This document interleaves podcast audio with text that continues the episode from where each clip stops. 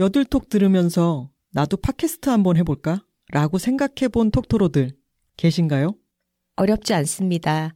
스포티파이 4 팟캐스터와 함께라면 누구나 팟캐스트를 제작하고 발행할 수 있어요.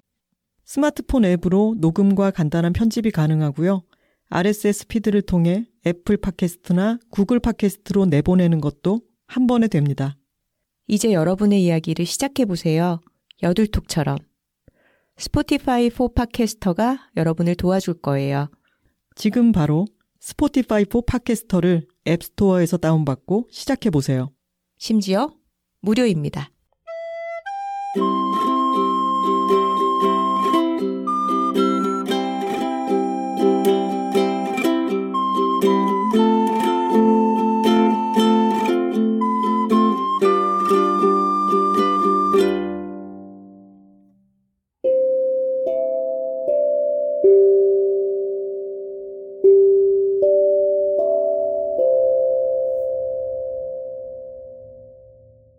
여자 둘이 토크하고 있습니다. 안녕하세요. 김하나입니다.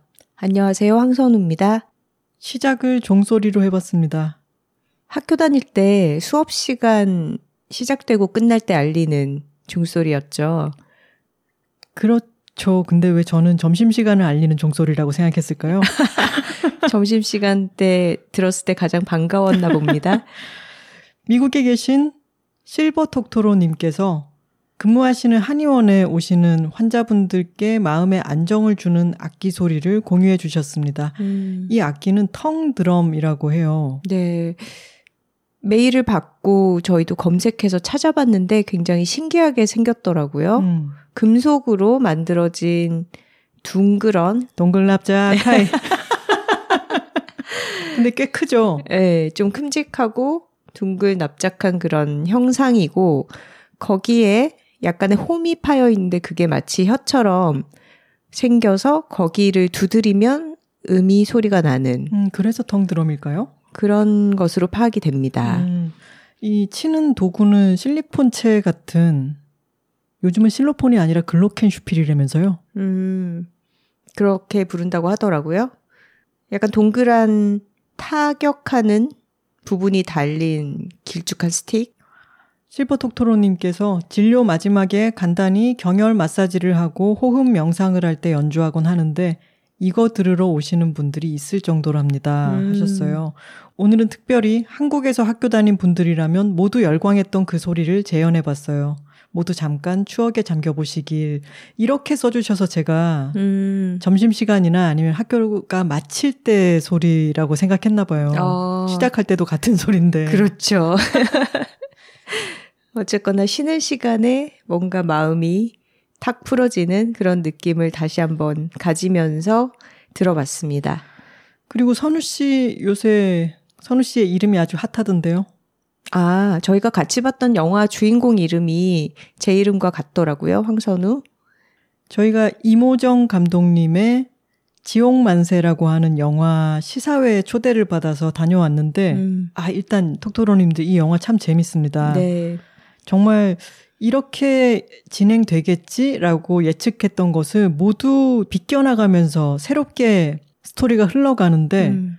연출도 좋고 연기도 좋고 아주 재밌었습니다. 네, 10대 여학생 두 사람이 어쩌다 사이비 종교 집단에 연루되면서 벌어지는 그런 모험담이라고 할 수 있는데 저예산 독립 영화이면서도 그 여러 가지 제약과 한계 안에서 굉장히 뚝심 있게 이야기를 끌고 가고요. 정말로 뻔하지 않은 스토리 음. 전개와 연출이어서 저희는 아주 재밌게 봤습니다. 거기 두 주인공 중에 한 명의 이름이 황선우였습니다. 음. 그래서 영화 안에서 황선우 이런 대사가 나올 때 저는 막 깜짝 놀라고 그랬는데 음. 선우 씨는 어땠어요? 불릴 때마다 좀 뜨끔뜨끔 했죠. 근데 신기한 것은 지금 극장에 걸려 있는 영화 중에 무려 두 편에 비중 있는 배역의 이름으로 황선우가 나옵니다. 음. 나머지 한 영화는 저희가 보지는 않았지만 더 문이라는 영화고 거기에 무려 도경수 씨가 분한 역할이 음. 황선우예요. 맞아요. 도경수 배우 연기 참 잘하잖아요. 맞아요. 제가 아주 좋아하는 배우인데 제 이름의 역할을 연기한다고 해서 또 관심이 가더라고요. 한 명은 여자, 한 명은 남자라는 것도 선우 씨의 이름이 아주 뉴트럴 해서 음, 젠더 뉴트럴? 네. 이쪽으로도 저쪽으로도 예쁘고 멋진 이름이라는 생각이 들었어요. 야, 감사합니다. 저희 엄마가 지어 주셨어요. 무슨 선 무슨 우죠? 착할 선이고요. 너무 평범한 어, 저희 집안의 돌림자예요. 선자는 그리고 우자가 음, 지부 우주할 때 우자입니다. 그래서 여자 이름에 잘 쓰지 않는 한자이기는 하죠. 왜 이렇게 겸손하게 얘기해요? 나한테 얘기할 때는 선한 우주야 이렇게 얘기했잖아요. 너무 멋있다고 생각했는데. 이 착한 선자는 많이 쓰는 자니까. 네, 이번에 시사회에서 이모정 감독님 만나서 오랜만에 반갑다고 인사를 했더니 아, 이름을 빌려다 썼어요. 이렇게 얘기를 하시더라고요. 그리고 영화 속에서 제 이름을 가진 인물이 등장하는 걸 보니까 아, 이 인물이 잘 살았으면 좋겠다. 조금 고난을 겪더라도 결국 건강하게 잘 살아나갔으면 좋겠다. 이런 응원하는 마음으로 그걸 지켜보게 되더라고요. 예전부터 그런 얘기 곧잘 들었다고 했죠. 음. 이름이 참 좋다. 내가 써도 되겠느냐, 이런. 예전부터 제 이름을 어, 소설을 쓰거나 드라마를 쓰면 사용하고 싶다 이렇게 얘기하는 음. 선후배 친구들이 꽤 있었습니다. 아직 결과물들을 제가 다 회수해서 확인하지 못했는데 기다리고 있으니까요. 마음껏 사용하시고 어, 대신에 좀 긍정적인 그런 인물로 그려주시기 바랍니다. 우리 지금 여기 녹음하러 오기 전에 밥을 든든히 먹자며 어, 저희 집 앞에 있는 사거리에 있는 식당에 다녀왔잖아요. 음. 근데 그 식당을 나와가지고 그 사거리 횡단보도를 건너가다가 선우 씨가 어떤 물체를 발견하고 음. 저에게 가리켜 보였잖아요. 그게 남성들은 아, 이것도 동글 납작 그러네요. 남자분들은 지나가면서 발견을 해도 뭔지 잘 알아채기 힘들었을 것 같습니다. 음. 직경이 한 10cm 정도 될까요? 10cm, 15cm 조금 작을 것 같고 더 작아요? 네. 그런 원형의 약간 가운데가 돌출되어 있는 그런 물건인데 이게 굉장히 고생을 많이 했더라고요. 그러니까 밖에서 먼지를 많이 타고 막 때가 묻고 모래 같은 게 좀 더럽혀진 그런 상태로 길에 덩그러니 인도에 놓여 있었는데 저희는 이게 뭔지 딱 한눈에 알아봤죠. 그것은 음. 니플 패치였습니다. 근데 그 광경이 상상이 되잖아요. 저희 집 앞에 이제 한강공원으로 가는 사거리의 인도였는데 어떤 여자분이 이제 한강을 나가거나 혹은 한강에서 놀다가 이제 돌아오는 길에 보통 이 니플 패치라는 것이 약간의 그 접착성을 가지고 음. 젖꼭지 주변 가슴에 잘 달라붙어 있어야 고정이 되는 것인데 아마도 어떤 여러 가지 이유로 땀이 나거나 음. 아니면 좀 활동이 많거나 해서 제대로 붙어 있지 못하고 옷 밖으로 스르르? 탈출을 해버린 거죠.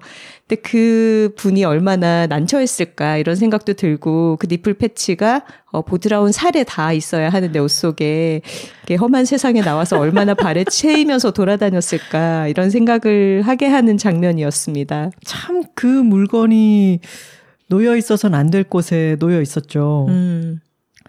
예전에 저희 친구도 함께 상암동에 있는 작은 산인 외봉산에 올라갔다가 그 정상 인근에서 갑자기 표정이 달라지더니 왜 그래? 음. 그랬더니만 응, 지금 니플 패치가 배로 내려갔어. 땀이 나면 그리고 땀이 나는 활동을 하면 그게 또 스르륵 떨어질 때가 있습니다. 음. 지금 너무 더운 여름이 몇 달째 계속되고 있잖아요. 우리 여성들은 브래지어를 착용하고 활동을 하는 게 굉장히 고역이에요. 남자분들도 아셔야 됩니다. 그래서 숨이 좀 막히기도 하고 굉장히 땀이 차서 땀띠가 나거나 어 피부가 쓰라리게 되기도 하고 여러 가지 어려움들이 있는데 니플 패치도 좀 그것을 어려움을 덜어주기 위한 물건이지만 그런 사고들이 종종 발생하기도 하죠. 저희는 또 옛날 사람들이어서 브라자를 꼬박꼬박 착용하고 다니지만 브라자. 네. 요즘 더 어린 세대들은 노브라로 다니는 것도 자연스럽기도 하죠. 음, 그렇죠. 길에 떨어진 물건 하나를 보면서 여러 가지 생각을 해보게 되는 여름날이었습니다. 선우 씨, 네, 하나 씨. 작년 여둘톡에서만 하더라도 저희가 드라마를 많이 보는 편은 아니다 이런 얘기를 했던 것 같아요. 그죠? 음, 그렇죠. 그런데 얼마 전에 일본 드라마 브러쉬 업 라이프를 소개를 했고 아주 많은 톡토로들이 덕분에 재밌게 봤다라고 반응을 보내주셨죠. 음. 선우 씨랑 저랑 같이 끝까지 다 재미있게 본 드라마 같은 것은 1년에 한 편 정도 될까요?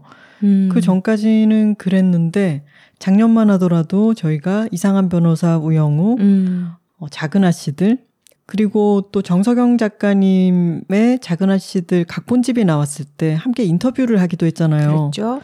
그리고 올해 들어서는 더글로리, 브러쉬 업 라이프 이렇게 소개를 했네요. 네, 그러니까 이전에 비해서는 드라마를 보는 양 자체가 많이 늘었어요. 음.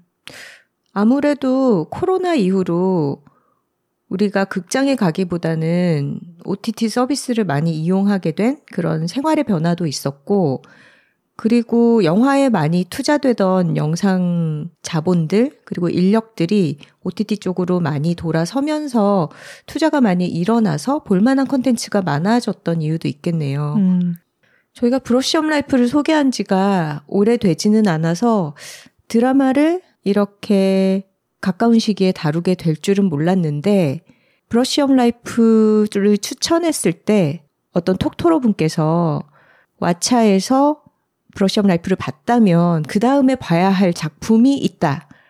꼭 봐야 된다. 라고 너무 강력하게 추천을 해주셔서 저희가 이어서 보고 빠져있는 드라마가 있었습니다. 그래서 오늘 그것을 소개하려고 합니다.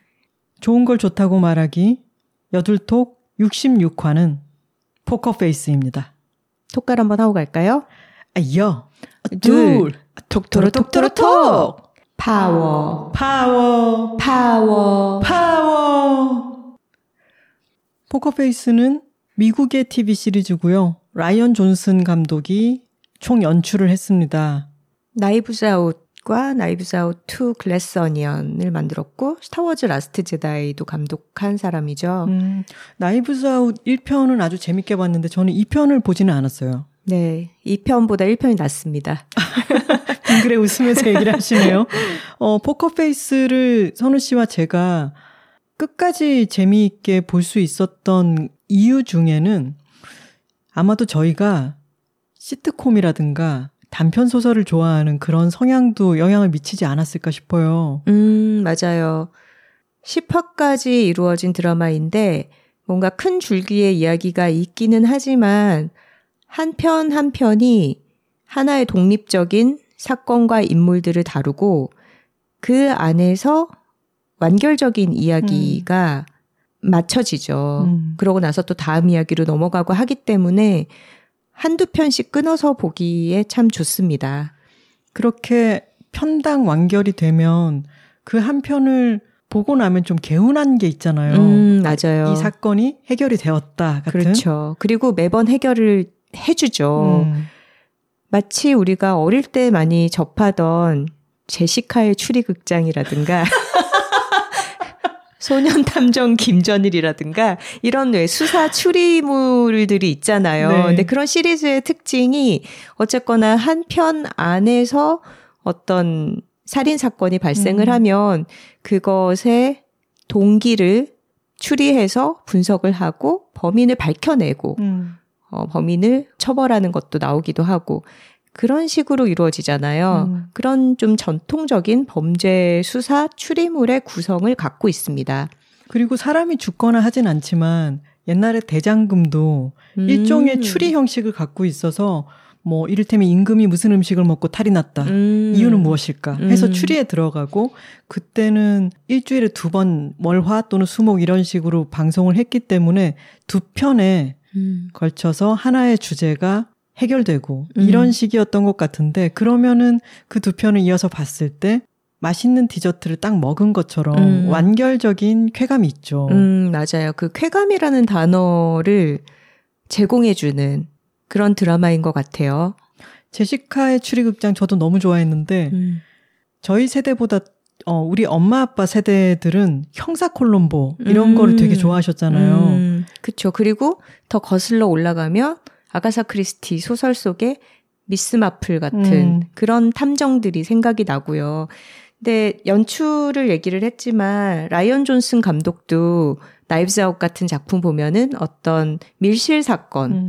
한정된 공간 안에 인물들이 범인으로 지목이 되고 그 중에 누가 범행을 저질렀을지 추적해가는 그런 이야기 구조를 참 잘 다루잖아요. 음. 이 포커페이스도 그런 식의 매력을 가진 이야기입니다. 나이브즈 아웃도 어떤 현대 추리물이라기보다는 고전 추리물의 그 재미가 음, 딱 있잖아요. 범인은 맞아요. 바로 너라고 지목하는 음. 그런 아가사 크리스티 풍의 고전적인 형식을 음. 잘 다뤘는데 어 이번 포커페이스 시리즈는 아까 우리가 형사 콜롬보 이야기도 했지만 60년대 70년대 그런 추리물 TV 시리즈 같은 데에 음. 대한 오마주가 처음부터 곳곳에 배치되어 있습니다. 음.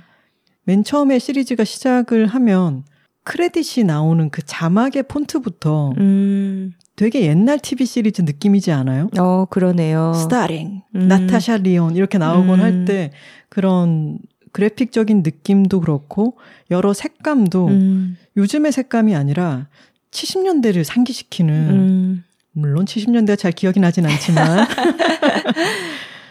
그리고 공간 배경도 아마도 네바다주에 있는 그런 카지노 호텔인데 음. 그런 카지노 호텔이 아무리 뭐 현대적인 터치가 가미가 돼도 기본적으로 한 2, 30년 이상 영업을 한 곳들이잖아요. 음. 그런 호텔 안에 어떤 내부 구조라든가 뭐 기물이라든가 카펫이라든가 이런 것이 주는 좀 오래된 시리즈 같은 음. 그런 미술적인 효과가 있는 것 같아요.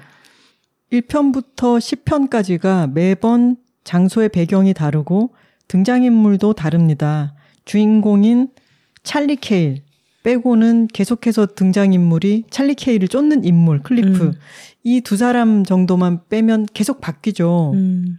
이 찰리 케일이라고 하는 인물이 미국의 곳곳을 계속해서 옮겨가면서 맞닥뜨리는 사건에 대한 이야기인데 왜 크리스티의 명탐정인 에르큘 포아로라던가 명탐정 코난 같은 경우에 어떻게 저 사람이 가는 곳마다 저렇게 살인 사건이 벌어지냐, 이런 음. 얘기들을 하잖아요. 그렇죠. 그게 하나의 형식인 거죠. 음. 그래서 매 편마다 어떤 사건이 벌어집니다. 근데 톡토로 여러분들께 미리 말씀드리지만 스포일러를 걱정하실 필요가 없습니다. 왜냐하면은 이 모든 에피소드들은 범인을 먼저 밝히고 시작해요. 음, 맞아요. 한편 한 편의 이야기 구조가 플롯이 좀 비슷하게 반복이 되는데요. 먼저 살인 사건을 보여줍니다. 음. 범인을 추리해야 갈 필요가 없이 범인이 누구다라는 거를 아예 까발려요. 음. 그 다음에 시간이 살인 사건이 일어나기 이전으로 돌아가죠. 음. 시간을 되감아서 찰리가 이 사건과 어떻게 접점이 있었고 이 사건에서 다 보여주지 않았던 앵글에서 어떤 부분들을 관찰하고 있었는가. 음. 그것을 다시 시간을 거슬러서 보여주면서 범인이 누구인가 보다는 그 사람이 어떤 범행 동기로 이 살인을 저질렀고 그것을 어떻게 숨기려고 했지만 들키고 마는가. 음. 그걸 보여주면서 시청자에게 쾌감을 전달을 하죠. 그리고 여기서 명탐정 역할을 맡는 찰리 케일에게는 타고난 어떤 재능도 있지만 명백한 한계도 있습니다. 그래서 이게 모든 한 편 한 편을 손에 땀을 쥐게 하는 건데요.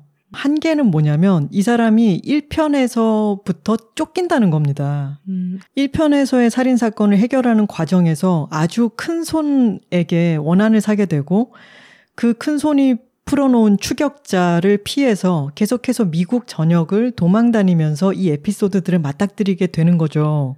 그래서 매 편마다 찰리 케일은 이게 해결될 때까지 그곳에서 머무를 수가 없습니다. 음. 이를테면 어쩔 수 없는 상황에서 ATM 머신을 사용했다 하면 그러면 4시간 안에 그 추격자가 그곳으로 나타날 수 있기 때문에 빨리 도망을 가야 한다라고 하는 설정이 매 편마다 나오죠. 음. 그러니까 두 편 정도를 보면은 이 시리즈의 형식이 학습이 됩니다. 음. 찰리 케일이 어느 곳에서 살인 사건을 만난다. 그리고 그것을 추격자가 오기 전에 해결해야 된다. 그리고 매편 추격자는 찰리 케일을 놓치게 되는데 저는 우리 세대라면 알 예전에 치토스 광고 기억나세요? 언젠간 먹고 말 거야 그러잖아요. 살인 사건에 개입하고 이것을 범인을 밝혀내기 위해서는 어느 정도는 자신의 신상이 까발려질 수밖에 없죠. 음. 그렇기 때문에 지금 쫓기는 처지인 찰리는 이 살인 사건의 해결의 실마리를 제공함으로써 자기 처지가 위험에 빠지게 됩니다. 음. 그래서 매 화마다 살인 사건을 해결함과 동시에 아주 서둘러서 그 현장을 떠나서 도망쳐야 되는 그런 음. 상황들이 반복되죠. 추격자가 다가오고 있고요. 그리고 재밌는 것은 찰리를 쫓는 사람이 그런 식으로 대사를 합니다. 미국 땅은 좁다. 네가 어디에 가 있든 찾아내는 거 순식간이다. 근데 사실 미국 땅에 몇십 분의 일밖에 안 되는 한국에 사는 사람으로서는 웃기고 있네 이런 생각이 들지 않을 수가 없죠. 정확히 네 한 몸 숨길 곳이 미국 땅에 있을 것 같아라고 하는데 사실 말이 안 되죠. 맞아요. 그리고 찰리가 그렇게 떠돌이로서 자기 정체를 숨기고 돌아다니는 와중에 미국 곳곳에서 만나게 되는 사람들 중에서 그렇게 신원이 불확실한 상태로 떠돌아다니면서 사는 사람들이 굉장히 많기도 하고요. 음, 그래서 찰리 케일은 어딜 가든 현금으로 보수를 받을 수 있는 일용직 또는 안정적이라 하더라도 좀 누구나 할 수 있는 그런 일들을 하는데 매 편마다 이번에는 찰리가 무슨 일을 하고 있을까? 음, 라는 것도 변주가 되기 때문에 기대가 되고요. 음, 뭐 요양원에서 청소를 하기도 하고 투어를 다니는 밴드의 굿즈를 파는 역할을 하기도 하고 음, 요리 보조 같은 걸로 주방에서 일을 하기도 하고 음. 그런 다양한 일을 하면서 돈을 벌죠. 근데 여기서 찰리 케일이 등장하기를 기대하게 되는 이유 중에 하나는 이 나타샤 리온이 연기한 찰리 케일이라고 하는 인물이 너무너무 매력적이라는 데도 있습니다. 음. 1화에서 처음으로 등장하는 찰리 케일은 호텔 카지노에서 칵테일 웨이트리스로 일을 하고 있습니다. 네. 아주 우스꽝스러운 머리 장식을 달고 음. 가슴을 강조하는 딱 붙는 옷을 입은 채 음. 카지노의 여러 기기들 사이를 막 술잔을 들고 돌아다니면서 넉살이 좋잖아요. 그렇죠. 그런 복장을 하고 있지만 고분고분함이랑은 일도 없고 너무 건들거리죠. 손님들에게 막, 오! 막 이렇게 칭찬을 하고 이러면서 다니는데 목소리가 너무 걸걸한 거죠. 진짜 나타샤 리온이라는 배우는 그 생김새나 어떤 attitude도 있지만 그 목소리에서 음. 이 사람다움이라는 것에 정수가 있는 것 같아요. 음, 그런 걸걸한 목소리로 연신 맥주를 마셔대면서 지금 가장 친한 친구는 이 호텔에서 메이드로 일하고 있는 나탈리라고 하는 친구이고 이 나탈리에게 사건이 생김으로 인해서 이 모든 게 시작이 되는 것인데요. 음. 일단 이 찰리 케일의 스타일도 저는 정말 중요하다고 생각해요. 음, 옷차림만 보면 약간 헤비메탈 밴드의 front woman 같습니다. 일단 머리가 굉장히 부슬부슬하게 볼륨이 큰 그런 숱이 아주 많은 금발의 부스스한 그런 산발을 한 머리이고요. 짙은 색깔의 뭐 딱 달라붙는 그런 스키니진 같은 거에 웨스턴 부츠 같은 거를 많이 신고 음, 약간 장신구도 목걸이나 반지 같은 걸 되게 요란한 그런 금속 재질로 많이 겹겹이 하고 다니고 뭐 커다란 셔츠를 겹쳐 입거나 아니면 가죽으로 된 라이더 재킷 이 그런 거를 입고 다니죠. 그리고 trucker cap이라고 하죠. 이 모자의 챙이 길고 왜 mesh cap이라고 하는 그런 모자를 쓰고 보잉 선글라스를 쓰고 음. 그리고 차는 69년형 플리머스에서 나온 바라쿠다라고 하는 오래된 차를 몰고 음. 이 사람이 1편에서 살고 있는 곳은 바퀴도 다 떨어지고 없는 트레일러입니다. 맞아요. 노매드랜드 같은 영화에서 봤음직한 그런 트레일러에서 떠돌이 생활을 음. 하고 있는 거죠. 아마도 냉장고가 없기 때문에 그 트레일러 앞에다가 아이스박스를 두고 거기 안에는 늘 쿠어스 라이트 맥주를 상비해 두고 있습니다. 음. 여담이지만 이 극 중에서 찰리 케일이 트위터를 쓰는 장면이 나오거든요. 음, 그랬죠. 거기 아이디가 쿠어스 걸 어쩌고예요. 아, 진짜? 네. 눈이 좋으시네요. 그걸 봤군요. 흐트러진 푸석한 머리에 어, 이 사람은 가끔 자기가 정신을 또렷하게 유지해야겠다고 커피를 마시면 오히려 너무 초각성 상태가 되어서 이를 그르쳐 버리고요. 맥주를 계속해서 마시면은 아주 명석해집니다. 음. 어떤 다른 캐릭터가 떠오르지 않나요? 누구요? 저는 찰리 케일은 미국 구경이 같습니다. 아, 구경이. 네, 구경이도 맥주를 마셔야. 씨가 연기했던 네. 음, 사설 탐정 구경이. 네. 그러네요. 약간 엉망진창으로 살아가면서 맥주를 마시면 또렷하게 좀 정신을 차리고. 음, 그뿐만 아니라 이 찰리 케일에게는 남들이 흉내낼 수 없는 아주 비범한 재능이 있습니다. 음. 이 포커페이스라고 하는 시리즈의 제목도 이것과 연관이 되어 있죠. 네. 포커페이스라고 하면 보통 도박을 할 때 어떤 패가 들어왔는지 상대방에게 알려지지 않게끔 잘 숨기는 그런 음. 무표정한 얼굴을 뜻하는데 이 드라마의 경우에는 찰리가 남들의 얼굴을 보고 포커페이스를 아무리 해도 거짓말을 하고 있다라는 거를 알아내는 능력이 있어요. 음. 그러니까 도박판 같은 데서 이 사람이 아무리 블러핑을 하거나 해도 실제 패가 어떤지 이 사람이 거짓말을 하고 있는지 진짜로 쫄리는 건지 이런 것들을 다 파악을 할 수 있는 거죠. 음. 근데 그 능력에 대해서 특별히 설명을 하기보다는 그냥 타고났다, 보면 음. 안다. 라는 식으로 설정이 되어 있습니다. 그리고 이것이 찰리가 도박판에서도 그렇고 이후에 추격을 당하면서 연루되는 어떤 살인 사건의 현장에서 많은 사람들이 어떤 거짓말을 하고 있는지 한눈에 알아보고 진실을 파헤치는 그런 능력의 원천이 되죠. 음. 그리고 이 능력은 자기가 딱히 갈고 닦아서 생긴 게 아니라 생리적으로 갖고 있는 거라서 누가 무슨 얘기를 했을 때 그게 거짓말이면 바로 볼쉿이라고 외칩니다. 음, 약간 툭 치면 튀어나오듯이 음. 뭐 자기가 그거를 꼭 밝혀내야겠다 이런 의무감, 의식을 가져서가 아니라 그냥 보면 바로 아는 거고 그게 표현이 곧잘 되는 거죠. 그렇기 때문에 매 편이 거듭될 때 별것 아닌 것처럼 찰리 케일은 얘기를 했는데 상대편이 거짓말로 대답을 했을 때 아주 일상적인 대화지만 찰리 케일로서는 왜 이 상황에서 거짓말을 하지? 음. 저 사람이 뭐가 있나? 라고 의아하게 생각하고 그게 사건의 실마리가 되는 경우가 많죠. 그렇습니다.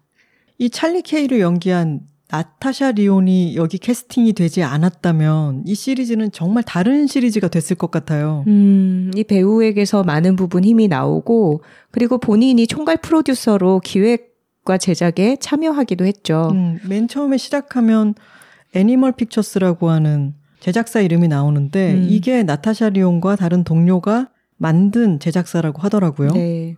저는 이 배우가 갖고 있는 아주 이상한 낙천성이랄까요. 음. 그리고 또 귀여움이랄까요. 아니면 그 제멋대로 구는 분방함 때문이랄까요. 이 사람이 매편 나올 때마다 너무 반갑더라고요. 음. 물론 주인공이니까 그렇지만 그 주인공의 많은 부분의 매력은 나타샤 리온이라고 하는 배우에게서 나옵니다. 음. 이 배우는 어렸을 때부터 아역 배우로 활동을 했었고 우리나라 관객들에게는 옛날에 American Pie에 나왔다고 하고 음. 저는 그 영화 봤는데 나타샤 리온이 어떻게 나왔는지는 잘 기억이 안 나요. 저도요. 너무 옛날이라. 그리고 하지만 난 치어리더예요라고 하는 영화에서 주인공으로 나왔었고 우디 앨런의 Everyone Says I Love You 에 서 음, 거기서 나왔어요? 어, 네. 음. 거기서 나온 거 기억이 나요. 음. 그리고 한참 활동이 좀 뜸하다 싶었는데 어, Orange Is the New Black에 나왔고 그 다음에는 러시아 인형처럼 음. 그 이후에 포커페이스가 연이어서 나오면서 아주 익숙한 배우가 됐죠. 네. 포커페이스의 경우에는 왓챠에서 보실 수가 있고요. 그리고 나타샤 리온이 주연했던 넷플릭스 오리지널 시리즈 러시아 인형처럼을 보신 분들이 많을 거예요. 음. 그 드라마에서도 포커페이스의 찰리 케일 캐릭터처럼 어, 다소 정돈되지 않고 분방하고 어수선하고 음. 어 맞아요 그 단어가 생각이 안 났어요 어수선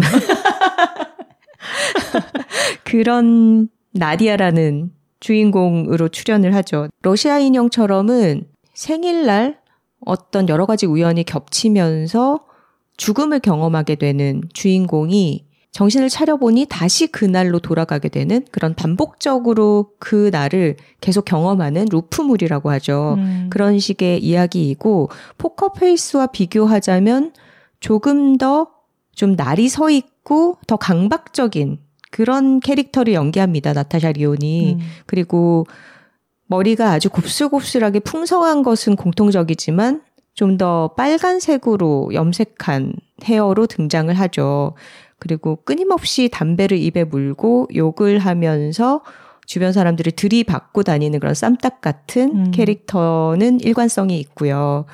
그리고 재밌는 것은 러시아 인형처럼도 나타샤 리온이 본인이 제작에 참여를 해서 작가로도 대본을 쓰기도 하고 음. 에이미 폴러랑 같이 음. 프로듀서로 만든 작품이에요. 음. 그리고 최근에 시즌 2가 나왔는데 거기는 연출가로도 이름을 올리고 있더라고요. 음. 그러니까 이 배우가 아주 어릴 때부터 헐리우드에서 활동을 하면서 이제 40대가 됐잖아요. 79년생이니까. 그러니까 점점 더 자기 이야기를 하려고 하고 음. 여성 제작자들과 함께 손을 잡고 자신에게 어울리는 캐릭터를 가지고 좀 중심이 되어서 프로덕션을 만들어가는 그런 주체적인 인물로 활동을 하고 있다라는 거를 최근 커리어에서 발견할 수 있는 것 같네요. 음. 이 나타샤 리온이 연기한 찰리 케일이라고 하는 캐릭터는 너무도 강력해서 이 시리즈 전체의 뉘앙스를 바꿔버립니다. 만약에 여기에 찰리 케일이 등장하지 않고 매 편당 미국의 곳곳을 돌아다니면서 살인사건을 마주치게 되고 그리고 이 시리즈는 음악이 참 좋은데 뭐 이를테면 톰 웨이츠라든가 밥 딜런이 흐르는 살인 사건 이야기. 음. 근데 만약에 주인공이 남성 주인공이야. 음. 그러면 분위기가 너무 마초적이 되죠. 마초적이고 칙칙해지고 좀 관습적이고 음. 볼 마음이 없어지고 이렇게 되죠. 음, 훨씬 올드하게 느껴졌을 것 같네요. 맞아요. 근데 정말 21세기의 캐릭터인 찰리 케일이 등장하면 모든 그게 분위기가 바뀌어 버립니다. 음. 맥락까지도 바뀌어 버리죠. 맞습니다. 음악 얘기가 나와서 말이지만 찰리가 등장하는 장면에서 주로 이제 쭉 뻗은 미국의 고속도로 같은 거를 차를 달리는 그런 장면에서 많이 쓰이는 컨트리풍의 기타곡이 있는데 그 테마가 되게 반복이 돼요. 근데 그 곡의 오리지널 스코어를 비롯해서 이 포커페이스의 음악을 담당한 음악 감독이 네이던 존슨이라는 사람이고 음. 이 사람은 감독인 라이언 존슨과 사촌이에요. 음. 근데 나이브즈 아웃을 비롯해서 어, 계속 음악 작업을 함께 하더라고요. 음. 근데 굉장히 미국적인 정말 미국의 어떤 흙먼지 날리는 약간 시골 장면과 잘 붙으면서도 음. 개성이 있는 그런 음악을 잘 사용하고 있습니다. 음. 중간에 보면 요양원을 배경으로 한 부분에서는 펑키한 음악이라든가 이 시리즈 전반에 있어서 음악이 사실은 다 좋은데 정말 다양한 장르의 음악을 적재적소에 잘 쓰고 있습니다. 음. 음악을 듣는 것만으로도 굉장히 큰 재미를 주는 시리즈였어요. 음. 그리고 하나 씨가 포커페이스에 대해서 현대적이다, 21세기적이다 이런 이야기를 했는데 그렇게 느껴지는 이유 중에 하나가 이 중심 인물이 여성이고 이 사람이 사건을 해결하는 어떤 방식 자체가 폭력적이지 않고 어떤 소수자, 소외된 사람, 억울한 사람의 사정을 밝혀주는 식으로 전개를 된다는 부분도 굉장히 작용을 하는 것 같고 또 하나는 그게 어떤 인종 다양성이 음.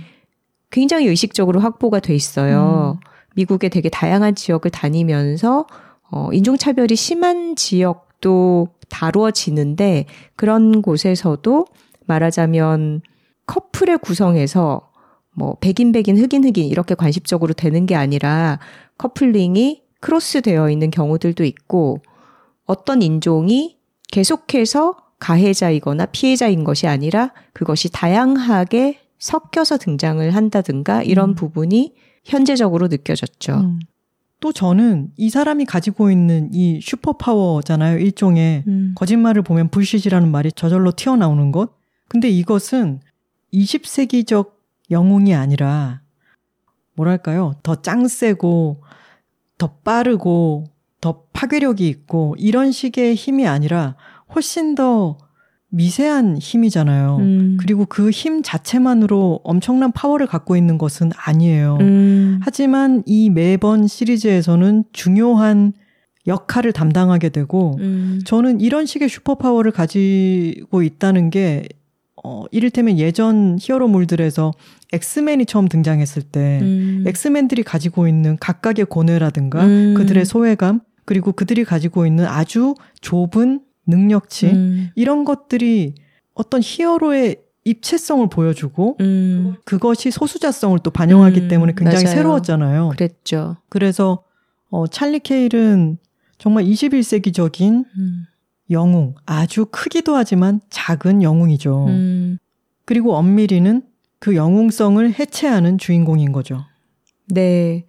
진실을 항상 꿰뚫어 본다라는 게 사실 환영할 만한 능력은 아닐 수도 있어요. 음. 더군다나 그거를 매번 내가 너의 진짜 마음을 알고 있어라는 거를 드러낼 수밖에 없는 음. 그런 성격이라는 것은 사실은 가까운 관계에서는 엄청나게 상처를 주기도 하는 능력인 거죠. 음. 그래서 10화에 가면 마지막 화인 찰리의 그런 능력 때문에 아, 굉장히 가까운 사람들을 어떻게 불편하게 만들고 어, 가족들에게 어떤 영향을 줬는지에 대한 이야기가 나오기도 합니다. 음. 그런데 이 드라마가 재미있는 부분은 그런 역량을 어떻게 보면은 능력이기도 하고 저주이기도 한 그것을 가지고 찰리가 결국은 계속 사람들의 삶에 개입하기를 선택한다라는 거죠. 음. 어떻게 보면 도망만 다니기도 바쁘고 힘들고 살인 사건을 해결하기 위해서 자신의 능력을 사용하기 시작하면 스스로가 위험에 빠지는 처지임에도 불구하고 음. 그 살인 사건 이전에 희생자와의 어떤 관계가 형성되어 있거나 혹은 살인자와의 관계에서 이것을 내버려 둘 수 없는 그런 책임감을 갖고 있기 때문에 결국은 건강한 오지랖이라고 해야 될까요? 음. 그걸 부리지 않았을 때 더 잘 살 수 있지만 그것을 이용해서 결국 바로 잡지 않으면 안 되는 그런 성격적인 단점이죠. 단점을 갖고 있어서 찰리는 더 매력적인 인물이 되는 것 같아요. 1화에서부터 이 사람이 약간 무적이 되는 것은 뭐냐면 이 사람은 돈으로 움직이지 않아요. 음. 나는 돈이 많았었어. 라고 이야기를 하죠. 음. 근데 나는 doing just fine 하는 것이 만족스러워 라고 얘기합니다. 음. 근데 이런 사람은 돈으로 매수할 수가 없어요. 음. 그리고 이 사람이 10화를 거듭하는 동안 이 사람에게 이전의 다른 시리즈라고 한다면은 이 사람이 크게 한탕을 터뜨려서 요트를 타고 떠나는 걸로 음. 마무리가 된다든가 이런 게 아니죠. 음. 이 사람은 끝까지 쫓깁니다. 음. 그리고 그 한탕을 해서 크게 안락한 생활을 갖는 것이 이 사람에게 진정한 보상이 되지 못해요. 음. 그렇기 때문에 이 사람은 매수되는 사람이 아니고 음. 자신 안에 내재한 동력인 양심이라든가 정의 그런 선우 씨가 얘기한 건강한 오지랖 음. 이런 것이 이 사람을 추동하는 힘입니다. 음. 이런 점이 참 여러모로 찰리 케일을 흥미롭게 하는데 맨 처음에 얘기했듯이 이 시리즈는 60년대, 70년대의 고전 TV 시리즈에 대한 오마주가 많이 있고, 어, 우리는 그 세대가 아니지만 리메이크물로 봤던 찰리스 에인절스, 미녀 삼총사라고 하는 영화가 있었잖아요. 음. 카메론 디아즈랑 루시 리우랑 드루 베리모어가 나왔던 네. 그게 70년대에 있었던 미녀 삼총사라고 하는 원래 TV 시리즈의 리메이크물이었잖아요.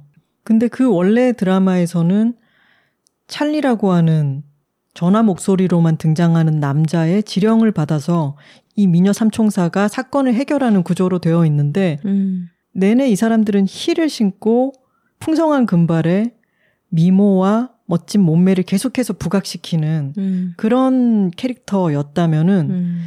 찰리 케일은 내내 흐트러져 있고 완벽한 외모라기보다는 강렬한 개성을 드러내면서 살아버리는 캐릭터잖아요. 음. 그러니까 그 이전에 액션 시리즈에서 사용되었던 여성 캐릭터들의 일종의 도구성이랄까요? 음. 그런 것을 그 도구의 손잡이를 자기가 들고 움직이는 음. 그런 캐릭터로 자리 잡고 있습니다. 음. 이름도 또 하필 찰리네요. 시대가 아, 변한 거죠. 이 드라마에 특별 출연이라고 해야 할까요? 매 화마다 한 번씩 등장하는 배우들이 너무너무 화려합니다. 음. 누가 나오죠? 일단 첫 편에서부터 에드리언 브로디가 나오는데 저는 이 사람이 출연하는 거를 너무 오랜만에 봐서 얼굴에 주름도 많이 생기고 음. 살이 더 많이 빠진 것 같은데 음. 그게 이 사람의 어떤 배우로서의 색깔을 더 풍성하게 만든 것 같아요. 음, 맞아요. 유약하면서 약간은 비열한 그런 인물을 연기하는데 아주 잘 어울리더라고요. 음. 그리고 굉장히 많은 헐리우드 배우들의 어떤 근황을 확인할 수 있는 시리즈였습니다. 뭐 조셉 고든 레빗이라든가 음. 클로에 셰비니라든가 스테파니 슈도 나오고요. 에올에 나왔던 음. 딸이었죠. 딸이자 음. 조부 투파키였죠. 음. 아 그리고 정말 옛날 배우 닉 놀테. 어 맞아요. 닉 놀테는 8편에서 영화의 특수 효과를 위해 아주 옛날 방식으로 모형을 제작하는 사람으로 음. 나오죠. 재밌는 것이 나타샤 리온이 총괄 프로듀서로 참여하기 때문에 포커페이스에 나오는 이런 화려한 특별 출연 배우들이 어, 상당 부분 본인의 전작 출연자들과 겹쳐 있어요. 음. 예를 들면 클로에 셰비니의 경우에는 러시아 인형처럼 해서 나타샤 리온의 엄마 역할로 아주 중요하게 출연을 합니다.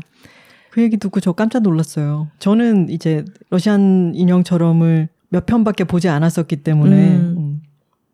그리고 러시아 인형처럼해서 나타샤 리온의 엄마로 나오는 클로에 셰비니의 설정이 그 부모가 유대인이고 홀로코스트의 어떤 희생자들, 유럽을 탈출해서 미국에 정착을 한 그런 이민자로 설정이 되어 있는데 이 자체가 나타샤 리온의 부모님 이야기라고 하더라고요. 음. 그렇게 자신의 가족의 경험이 드라마 자체에 반영이 되어 있다는 걸 듣고 깜짝 놀랐습니다. 음. 클로에 셰비니는 그렇게 중요한 역할로 등장을 했었고 포커페이스에서도 어, 쇠락한 락밴드의 리드 보컬로 나오는데 굉장히 매력적이죠.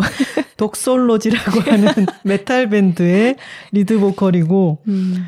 너무 잘 어울리더라고요. 그러니까요. 우리 세대에게 클로에 셰비니는 정말 패션 아이콘이었잖아요. 그렇죠. 너무 시크하고 스타일리시하고 어떤 시니컬한 그런 매력을 가진 사람인데 어, 전성기를 보낸 그런 밴드의 리더로 나오는 게 너무 잘 어울리더라고요. 네. 루비 루인이라는 인물. 그리고 스테이플 헤드라고 하는 한 곡의 히트곡을 가지고 있는데 음. 이 편도 아주 재밌습니다. 네. 특히나 이 노래가 나오는 장면들이 재밌죠. 음.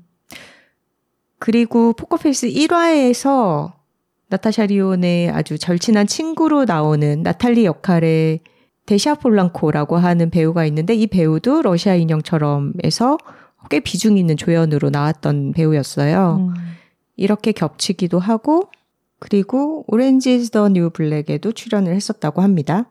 저희가 이 시리즈를 여둘톡에서 소개해야 되겠다라고 생각했던 데에는 이 시리즈가 매 화마다 너무 재미있는 이야기이기 때문이기도 하지만 아주 정교하게 잘 만들어진 시리즈이자 이 만드는 사람들이 자신이 왜 이 이야기를 해야 되는지에 대해서 정확히 알고 있는 사람들이라는 생각이 들었기 때문입니다. 음. 이 시리즈는 아까 이 찰리 케일이라고 하는 여성 주인공 캐릭터가 이 캐릭터성으로 얼마나 많은 것들을 바꿔놓는지에 대해서 어, 어떤 전복적인 기운을 계속해서 품고 있죠. 음.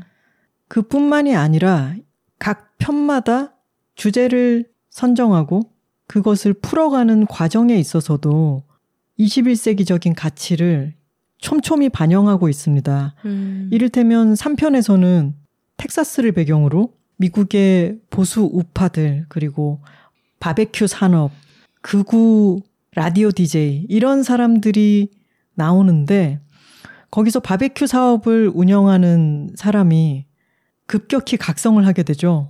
음, 그렇죠. 찰리가 빌려준 DVD 몇 편을 보고. 네, 그 중에 옥자를 보고. 여기서 많은 것들의 뉘앙스가 거기 배어 있습니다. 음. 그러니까 이 드라마가 환경주의에 대해서 소리 높여 외친다든가 음. 그런 것은 아니지만 음.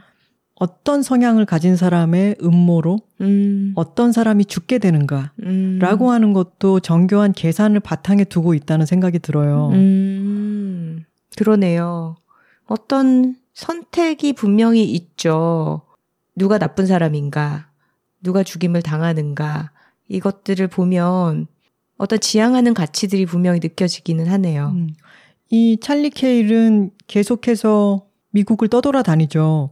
떠돌아 다녔던 그 로케이션을 한번 얘기를 해볼까요? 음. 네바다에서 시작해가지고 뉴멕시코, 텍사스, 그리고 시카고가 있는 일리노이주를 거쳐서 테네시, 콜로라도 이런 곳들을 전전하고 마지막 10화에서는 역시나 카지노 산업이 흥한 도시인 애틀랜틱 시티로 향하게 됩니다. 그러니까 미국의 서편에서부터 동쪽으로 계속 옮겨가면서 이야기가 펼쳐지고 전체적으로 1년을 다루기 때문에 음, 미국의 곳곳에 여러 풍광들이 나오기도 하고 마지막에 덴버에 갔을 때는 음, 쿠어스 라이트에 그려져 있는 그 설산 같은 음. 것이 딱 나오죠. 음, 맞아요. 좀 건조하고 더운 사막에서부터 스키 리조트가 있는 설산이 펼쳐진 덴버까지 다양한 계절을 보여주죠. 저희는 마지막 9, 10화를 보기 전에는 맥주를 마시면서 이 시리즈를 보자라고 생각해서 편의점에 갔더니 마침 쿠어스 라이트는 아니지만 쿠어스가 있었기 때문에 음, 쿠어스를 마시면서 마지막까지 즐겁게 보았습니다. 네, 찰리 케일이 마시는 같은 브랜드의 맥주였죠. 네. 이 찰리 케일은 계속해서 옮겨가기 때문에 중간에 아주 재미있는 로맨스도 한번 나오지만 그 로맨스가 갑자기 냅다 시작해서 어떻게 끝났는지도 모르게 그냥 넘어가 버린다는 게 너무 웃겼어요. 굉장히 하찮게 다뤄지잖아요. 그냥 정말 이 여자의 여정 중간에 잠시 몸 좋은 남자도 있었어. 근데 그렇게 하찮게 몸 좋은 남자 캐릭터를 그림을 위해서 잠시 쓰고 버리는 것도 너무 재밌었어요. 이 시리즈는 처음부터 끝까지 그런 관습적인 장면은 없는데 단 하나 일부러 관습적으로 넣은 장면이 그 로맨스 장면이라고 음. 생각했어요. 해지는데 앞에서 둘이 깔깔 하호호 웃고 그런 아름다운 시간이라고 칩시다 하고 난 뒤에 휙 지나가 버리죠. 음, 그렇게 어 계속해서 옮겨 다니기 때문에 그리고 자신의 아주 소중한 친구였던 나탈리는 1편에서 죽고 그래서 매편 등장하는 이 사람의 아주 특징적인 자동차 69년식이니까 정말 낡은 차죠. 바라쿠다라고 하는 이 자동차는 70년대 TV 시리즈에 자주 나왔던 그 미국을 대변하는 어떤 머슬카의 음, 대표 기종 중의 하나입니다. 음, 근데 이런 것도 마치 찰리 케일이 신고 다니는 웨스턴 부츠처럼 미국적인 어떤 것, 미국 로드무비의 어떤 요소이자 TV 시리즈의 요소이기도 한데 이 요소를 가져온 것을 다시 한번 비틀어서 한번 짚어주고 넘어가는 편이 저는 7편이었다고 생각을 해요. 음, 스포츠의 미래라고 하는 편인데 네. 이 편은 카레이싱 선수들이 나오는 네. 에피소드였죠. 네, 저희는 스피커를 연결해서 이 시리즈를 봤는데 이때 아주 엔진 소리가 특히 미국 자동차들은 막 부릉부릉 이런 소리 굉장히 커다랗게 나잖아요. 카레이싱을 다루고 있으니까 그런 엔진음이 요동치는 가운데 카레이싱은 많은 상금이 걸려 있는 인기 스포츠의 일종이고 음, 이 자동차에 투여되는 여러 기술이라든가 자본의 규모도 어마어마하죠. 그렇죠. 근데 이것에 대해서 찰리 케일이 묻습니다. 사실 난 이 레이싱에 대해서 잘 모르겠어. 음. 트랙을 돌고 돌고 또 도는 거잖아. 이렇게 음. 얘기를 하죠. 음, 그랬더니 그 레이서가 아니 주차장에 69년형 바라쿠다를 세워놓은 사람이 당신 아니에요? 음, All American muscle classic인 이렇게 얘기를 해요. 음, 그러니까 미국적 가치를 집약적으로 담고 있는 모델이기도 한 거죠. 음, 근데 찰리 케일은 이렇게 얘기하죠. 아니, 아니, 그래, 그 차를 몰고 어디로 가면 모를까. 음, 서킷을 뱅글뱅글 도는 거잖아. 음. 라고 얘기를 해요. 근데 그것은 저는 어떻게 보면 끝간데 없이 내가 더 세다, 내가 더 빠르다, 내가 더 강력하다 라고 하는 것을 끝없이 경쟁하는 음, 그리고 그것의 목적에 대해서 묻지 않는 어떤 기조에 대해서 질문을 던지는 것이라는 생각이 들었어요. 음. 저는 카레이싱이라고 하는 것은 일종의 마초적, 자본주의적, 어떤 경쟁 위주적 가치관을 상징한다고 한다면은 음. 다른 질문을 던지는 거라고 생각했어요. 음. 그리고 다른 미래를 상상해 볼 것을 제시하는 거라고 생각을 했어요. 음. 또 한편으로는 9편에 가면은 조셉 고든 레빗이 아마도 실리콘밸리 같은 데서 아주 스타트업으로 성공한 어, 네. 그래서 30만 불짜리 람보르기니 우루스를 모는 음. 사람으로 나온단 말이죠. 음. 근데 그 자동차가 또 어떻게 쓰이는지를 본다면 음. 이 시리즈에서 자동차가 갖는 상징성과 음. 우리는 더 빠르고 더 강력한 자동차를 타고 어떤 것을 과시하고 누군가를 죽이거나 파괴하고 음. 그런 것에 열을 올릴 게 아니라 어떤 다른 가치에 대해서 생각해 봐야 하지 않을까라고 하는 질문을 던지는 것 같은 느낌을 계속 받거든요. 어, 그러네요. 그러고 보니 라이언 존슨의 나이브스 아웃 2 글래스 어니언에도 조셉 고든 레빗이 맡았던 이 포커페이스의 캐릭터와 비슷한 스타트업으로 아주 성공한 그런 부자가 나와요. 음. 에드워드 노튼이 그 역할을 하는데 굉장히 얄팍하고 핵심이 없고 어디서 주워들은 걸로 되게 잘난 척 하면서 다른 사람들의 어떤 창의성을 활용해서 부를 이룩한 음. 그런 인물이거든요. 그 사람도 슈퍼카를 몰아요. 음. 어떤 자동차에 대한 상징성을 보여주고 그것을 좀 부셔버리는 음. 식의 설정이 좀 공통점이 있네요. 음, 남들보다 더 빠르고 더 강력한 내가 이기는 그런 것만을 목표로 삼아서 질주하고 있는 사람들에게 what for라고 하는 음. 도대체 무엇을 위해서 이렇게 하고 있느냐라고 하는 질문을 던지는 것은 아주 허를 찌르잖아요. 음. 패러다임을 바꿔버리는 질문이잖아요. 음. 만다꼬인 거죠. 아, 그래서 우리가 이렇게 이 드라마를 좋아하나? 하나 씨 얘기처럼 사실 이 드라마에서는 어떤 탁월한 초능력을 갖고 있는 중심 인물이 나오지만 그 사람이 그것을 활용해서 어떤 부를 이룩하거나 혹은 어떤 정의를 실현해서 영웅이 되거나 그 어떤 쪽 길도 택하지 않아요. 근데 찰리에게는 그 양쪽에 다 제한이 있잖아요. 카지노 재벌들이 자신의 능력을 이용해서 같이 일하자라는 제한도 있고 또 너의 거짓말 탐지 능력을 이용해서 FBI에 들어와라. 이런 제안도 받죠. 하지만 그 어느 쪽도 찰리의 스타일이 아니죠. 그러니까 찰리의 재능을 어떤 사람들은 끝없이 활용해서 돈을 버는 데 쓰거나 음. 아니면 뭐 발전, 삶의 발전을 위해서 활용을 해야 된다. 이런 가치관을 갖고 있지만 찰리는 그렇게 하지 않고 그냥 떠도는 것으로 충분하다. 매일매일 벌어서 생활을 어느 정도 충족시키는 그 정도의 삶이면 된다라는 세계관을 갖고 있죠. 음. 어쩌면 그런 헐렁함, 그런 조금 착한 망나니 같은 뭐가 되려고 하지 않는 그런 식의 삶의 태도가 약간 비약적으로 해석을 하자면 하나 씨가 얘기한 어떤 자본주의 자체가 가진 마초적인 속성에 대항하는 떠돌이 같은 그 체제 바깥에 대안적인 삶을 보여준다는 생각마저도 들었어요. 저는 정확히 그렇게 생각을 했습니다. 저는 이 시리즈가 페미니즘과 아주 긴밀한 관계를 맺고 있는 시리즈라고 생각을 하고, 페미니즘이라고 하는 게 무슨 여성 우월주의라든가 여성 등장인물이 남성 인물을 혼내준다든가 이런 게 전혀 아니죠. 세상을 힘과 자본과 권력, 위계로 바라보는 어떤 시선에서부터 가부장제라든가 신자유주의 같은 이런 것으로 인해서 매몰되기 쉬운 여러 수많은 가치들을 다 품을 수 있는 아주 커다란 그릇이라고 생각을 하거든요. 음. 그런 게 촘촘히 잘 반영되어 있는 각본이라고 생각을 합니다. 네. 1편 마지막에 자기가 신고를 할 수도 없고, 하지만 이 악행을 바로잡아야 된다고 생각한 나타샤 리온이 증거물을 이메일로 보내잖아요. 음. 증거 사진을. 근데 그 부분 너무 웃기죠.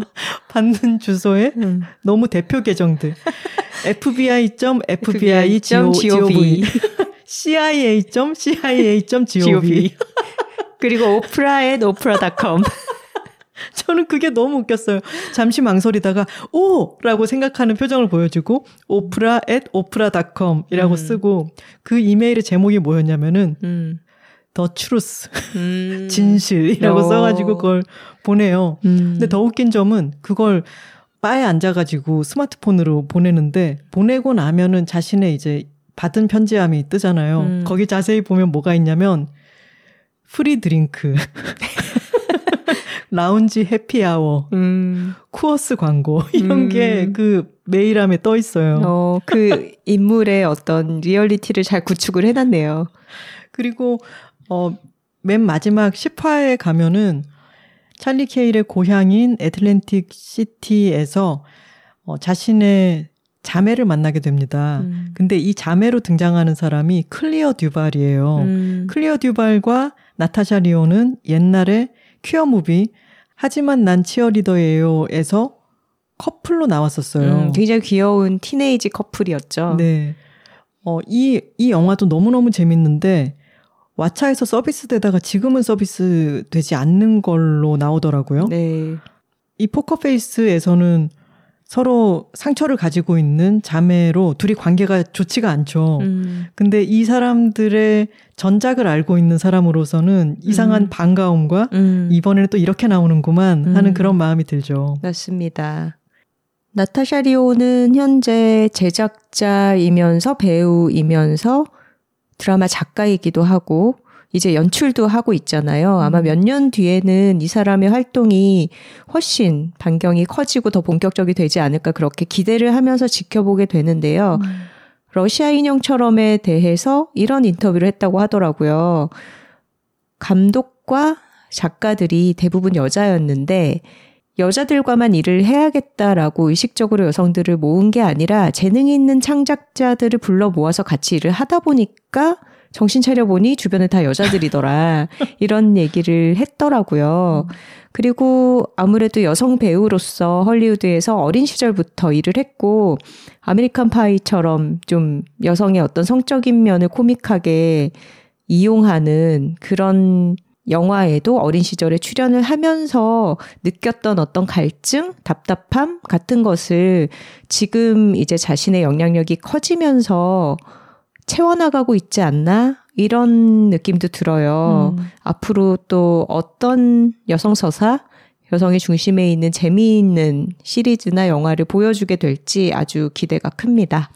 실제로 활동이 좀 뜸했던 기간 동안 나타샤 리온 본인이 헤로인 중독을 겪기도 했고 음. 그것에서 재활하기 위해서 많이 분투를 했더라고요. 음. 걸걸한 목소리가 그로부터 영향을 받은 게 아닌가 싶기도 한데 음, 그럴 수도 있겠죠. 선우 씨 얘기처럼 지금 내놓는 작품마다 새로운 가치를 반영한 멋진 시리즈들을 보여주고 있으니까 기대가 크고요. 그리고 포커페이스 맨 마지막에는 시즌2를 의식한 건지 모르겠지만 이 시리즈 내내 미국이 좁다는 얘기를 했잖아요. 음. 저는 한편으로는 해외로 어. 시즌2를 나가서 찍으려나? 이런? 미국은 좁으니까 세계를 도망 다니면서 이것을 찍을래나 하는 음, 생각도 들었습니다. 음, 그럴 수 있겠네요. 음. 시즌 2가 만들어지는 것은 확정이 됐다고 합니다, 최근에. 네. 그리고 이 시리즈로 에미상 TV 시리즈 여우주연상 후보에도 올랐더라고요. 음. 왓챠에서 보실 수 있습니다. 그리고 브러쉬업 라이프는 저희가 왓챠에서 보고 추천을 했었는데요. 이후에 티빙과 웨이브에서도 서비스를 시작했다는 점 다시 알려드립니다. 여둘톡의 영향일까요? 그럴 수 있죠.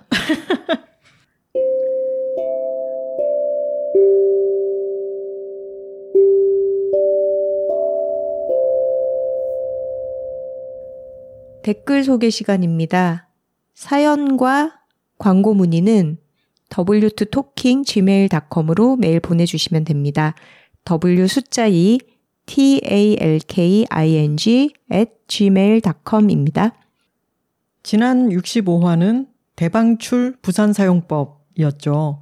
저희가 출장 겸 여행으로 다녀온 1박 2일과 부산을 여행할 때의 여러 꿀팁에 대해서 이야기를 한 편이었습니다. 네. 귤랑님께서 와 방송에서 파도 소리도 들리고 바다 냄새도 나요. 커다란 웃기 웃기 아시죠? 어떤 어원을 갖고 있는지는 모르겠지만 튜브를 뜻하는 사투리입니다. 음. 커다란 웃기 타고 바다 위에 누워 있다가 뒤집어져서 바닷물 한 바가지 마셨던 기억이 떠올라요. 요즘은 파라솔도 미리 예약할 수 있다니 신기하기도 하고요. 저희 어머니도 서부 경남 출신이셔서 생선 빼가지 뭐 하니라 듣고 혼자 빵 터졌어요. 음. 정말이지 부산 사용법 대방출. 해수욕장에 이어 온천까지라고 하셨습니다. 동백톡토로님의 댓글입니다. 해운대가 고향인 저는 미취학 아동일 때 해수욕장에서 미아가 된 적이 있어요. 엄마들은 김밥을 싸온다고 아이들만 먼저 보내셨고 겁이 많은 저는 언니 오빠를 따라 더 깊은 바다로 들어가지 못했고 낮은 곳에서 놀다 보니 어느새 파도에 밀려 아무도 안 보이더라고요. 혼자 남겨진 저는 엉엉 울며 가족을 찾아 해변을 걸어 다녔어요. 새하얀 원피스를 입은 여자분이 저를 미아 보호소에 데려다 주었습니다.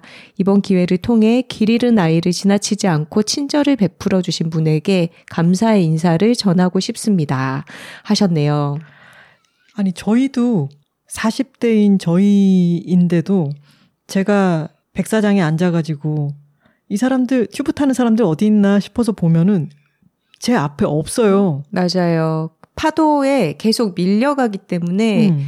위치가 내가 생각한 그런 해수욕을 하던 위치에서 조금만 지나도 위치가 사뭇 달라져 있는 경우가 많죠. 그러니까 아이들은 얼마나 음.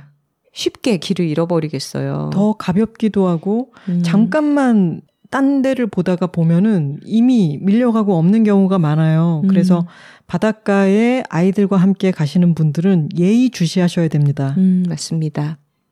브리엔님께서 국경일에 집에서 쉬면서 여둘톡 들으니 천국이 따로 없네요. 여둘톡 여행편을 특히 애정해 일하면서 살림하면서 산책하면서 반복해 듣는 톡토로로서 여행 에피소드가 하나 더 늘어서 든든하고 기쁩니다. 이야기 장수 이현실 편집자님 인스타그램에서 세 분 여행 사진 보고 부산에서 멋진 시간을 보내셨구나 생각했는데 이번에 여둘톡에서 자세한 이야기를 들으니 즐겁고 감사합니다. 올여름에 휴가를 못 갔는데 이번 회차 들으니 늦기 전에 짧게라도 받아보고 와야겠다는 생각이 드네요. 하셨습니다. 네. 저희가 가끔 다루는 여행 방송을 좋아해 주시는 분들이 아주 많더라고요. 음. 사실 저희의 퀸즐랜드 자매로드 책도 호주 퀸즐랜드주 관광청에 초청을 받고 가서 쓴 여행기로 책이 나왔고 그걸로 방송도 했었잖아요. 음. 저희가 어디 여행 다녀오면은 그것을 굉장히 알차게 팟캐스트로 전달을 할 수 있으니까 음. 각종 강, 지자체 여러분, 어, 각 지역의 관광청과 지자체와 어, 여행업계, 호텔업계 종사자 여러분들은 고려해 주시기 바랍니다. 저희는 또 일이 되면 허투루 안 합니다. 그럼요. 공부도 열심히 하고 열심히 취재해서 재미있게 얘기를 하죠. 맞습니다. 아, 그리고 트위터에서 점점님이 여둘톡 듣고 참을 수 없어서 부산에서 일하는 친구 꼬셔서 8월 말 송정 and 센텀 스파랜드 당일치기 도전. 무려 23년 만에 해수욕, 그리고 14년 만에 찜질방이다라고 야, 쓰셨는데 재밌으시겠네요. 조금 걱정이 되는 것은 8월 말이 되면 음. 광복절을 기점으로 바닷물의 온도가 점점 떨어진다는 말씀 드렸죠. 네. 8월 말에는 생각보다 물이 더 찰 수 있습니다. 네. 해변에서 햇볕을 좀 쬐면서 몸을 따끈하게 데워서 아, 덥다 싶을 때 물에 들어가시는 방법 추천합니다. 맞습니다. 동해 개딱지님의 댓글입니다. 이번 화 들으니 부산 바다에서의 해수욕은 어떨지 궁금해지네요. 흐흐. 저는 서울에서 태어나 아주 어릴 적부터 여름만 되면 공식처럼 동해로 여름 휴가를 가는 가정에서 자랐는데요. 휴가철 꽉 막힌 도로에서 보내는 지난한 시간들과 도착해서도 호객꾼들의 기싸움으로 혼잡한 해변 분위기에 본격 해수욕을 즐기기 전부터 기가 빠지곤 했어요. 그 시절에는 예민한 어린이였던 건지 발가락 사이사이에 낀 모래도 시멘트를 바닥에 대충 발라 겉면에 방수천을 둘러 만든 간이 샤워실에서 씻는 것도 끔찍하게 싫었어요. 거기서 온수가 나올 리도 만무하고요. 그래서 다 커서는 웬만하면 바다 수영을 하지 않았는데 어떻게 된 운명인지 남편이 동해로 발령을 받아 다섯 살 된 아이와 함께 4년째 살고 있습니다. 말씀해주신 해운대 해수욕장의 풍경처럼 이곳도 시스템이 많이 개선되어서 예전보다는 쾌적하게 해수욕을 즐길 수 있게 되었어요. 저는 여전히 바다 수영을 좋아하지는 않지만 바다가 주는 풍요로움을 알기에 바다 가까이에 사는 동안 아이에게는 바다를 많이 보여주려고 합니다. 이번 에피소드를 듣고 나니 열린 창밖에서 들어오는 바다의 향기가 더 특별하게 느껴집니다. 이상입니다. 하셨네요. 동해 개딱지님 댓글을 봤더니 저의 어린 시절도 많이 생각이 나네요. 음. 저는 이상하게 그 시멘트를 바닥에 대충 발라서 만든 그 간이 샤워실을 음. 맨발로 받는 게 너무 싫었어요. 음. 그런데 이번에 부산에서 해수욕을 하고 나서 샤워실까지는 아니지만 발만 담궈서 씻을 수 있는 그런 세족장이 있더라고요. 음. 근데 아이를 데리고 온 부모님들의 어떤 큰 난관이 애들이 거기서 너무 철벙대고 물놀이를 하는 바람에 여기는 발만 씻는 곳이야 손대면 안 돼라고 애들을 막느라 아주 고생하시는 그 풍경이 생각이 납니다. 그리고 우리나라는 삼면이 바다지 않습니까? 네. 근데 작은 나라지만 동해 다르고 서해 다르고 남해 다릅니다. 아, 다르죠. 네. 동해 개딱지님 다음에는 한번 남해에 있는 해수욕장을 방문해 보시는 것도 어, 색다른 경험이 될 것 같아요. 네. 그리고 서해안은 또 저희가 수라편에서 얘기했던 것처럼 음. 갯벌과 낙조의 아름다움이 있죠. 맞습니다.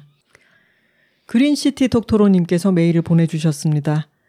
이번 주 여들톡 듣고 반가운 마음에 메일창을 열어봅니다. 저 하필이면 두 분 송정바다 다녀가시는 날에 송정 다녀왔어요. 꺄! 스토커 아님. 저는 그린시티에서 기장으로 달맞이길을 지나 출퇴근을 합니다. 어깨너머로 거의 매일 청사포 바다가 어찌 빛나는지 달맞이길에서 내려서며 보이는 손바닥만한 송정이 어떤 표정인지 바라봅니다. 매일은 아니라도 가끔 참새방앗간처럼 송정 바다에 들르곤 합니다. 태풍이 오는 바다도 태풍이 지나간 바다도 얼마나 근사한지 아시죠? 하루도 같은 날이 없지만 태풍이 지나간 바다는 어수선한 가운데 청명한 하늘, 야수 같은 파도, 파도를 타고 나르는 바람까지 아주 그냥 작정하고 사람을 홀립니다. 무슨 말이 더 필요할까요? 순서 없이 마구 찍은 사진과 그날의 풍경과 소리를 보내드립니다. 가슴이 두근두근해서 혼자 보기는 아깝잖아요. 누구라도 불러놓고 저 바다 좀 봐. 하늘도 봐. 그러고 싶은 날이었어요. 하시면서 사진을 여러 장 보내주셨는데 정말 음. 와 너무 근사하네요. 네 그리고 영상을 같이 첨부를 해주셨는데 파도 소리와 바람 소리가 정말 그 거친 바람을 내가 맞으면서 해변에 서 있는 것 같은 그런 감각을 확 전해주더라고요. 속토로 여러분들도 들어보시기 바랍니다.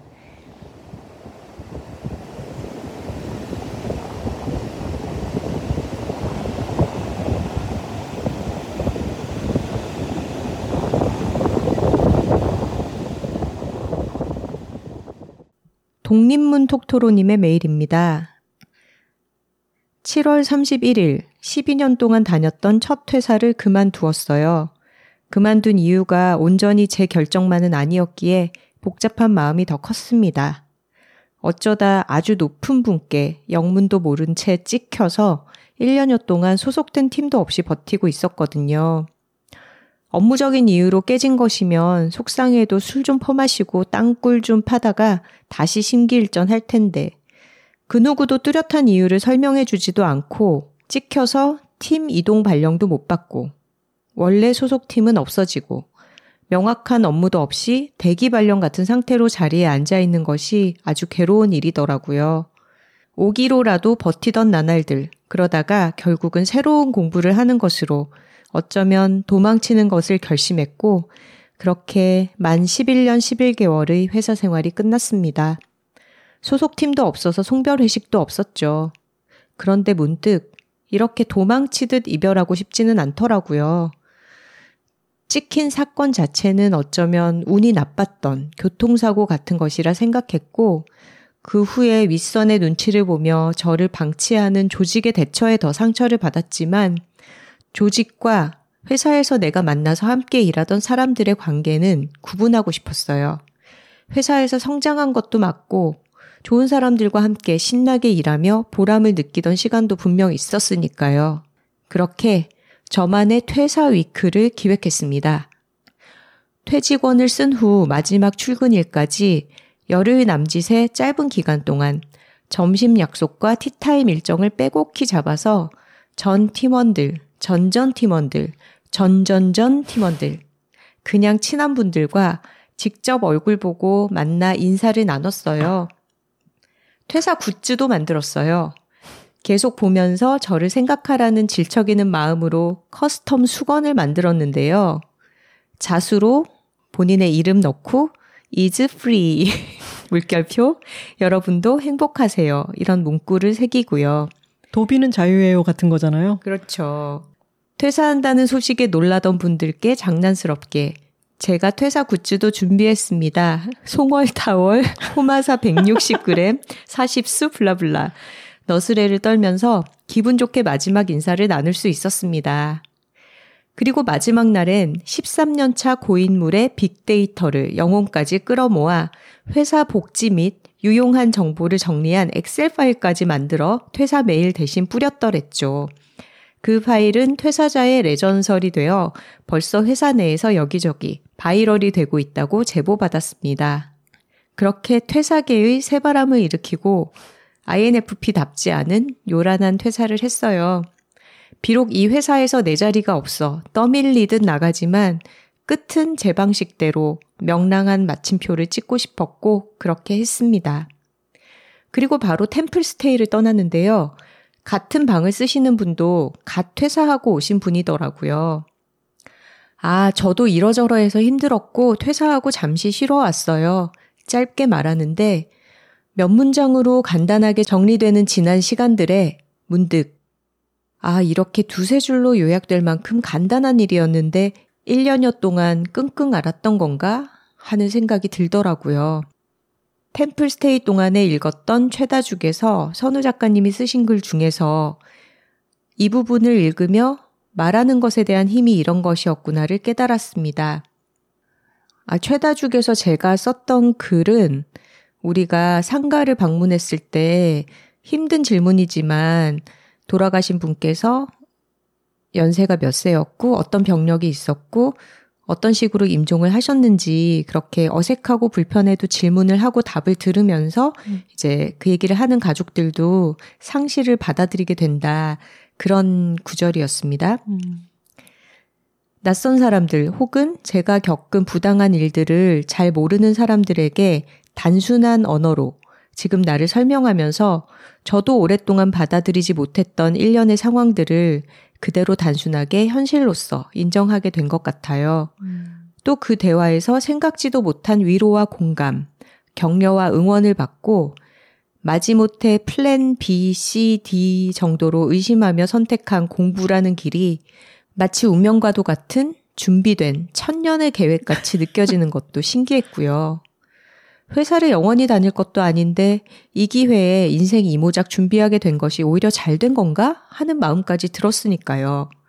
분명한 것은 혼자 생각만 했던 1년보다 사람들과 이야기를 나눈 2주 정도의 시간에 제 선택에 대한 확신을 더 가지게 되었다는 것입니다.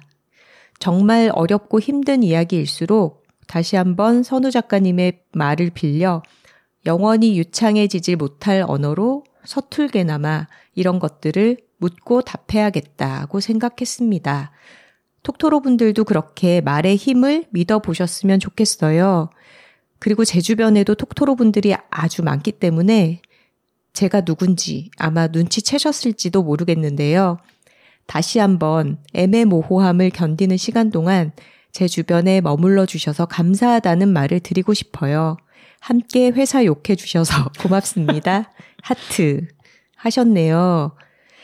그리고 템플스테이 가서 최선을 다하며 죽는다를 읽으면서 목탁 소리를 배경으로 독서를 했다며 책과 함께 목탁 소리와 연불 소리가 들리는 영상을 첨부해서 보내주셨습니다. 이 소리도 한번 여러분들께 공유를 해드릴게요.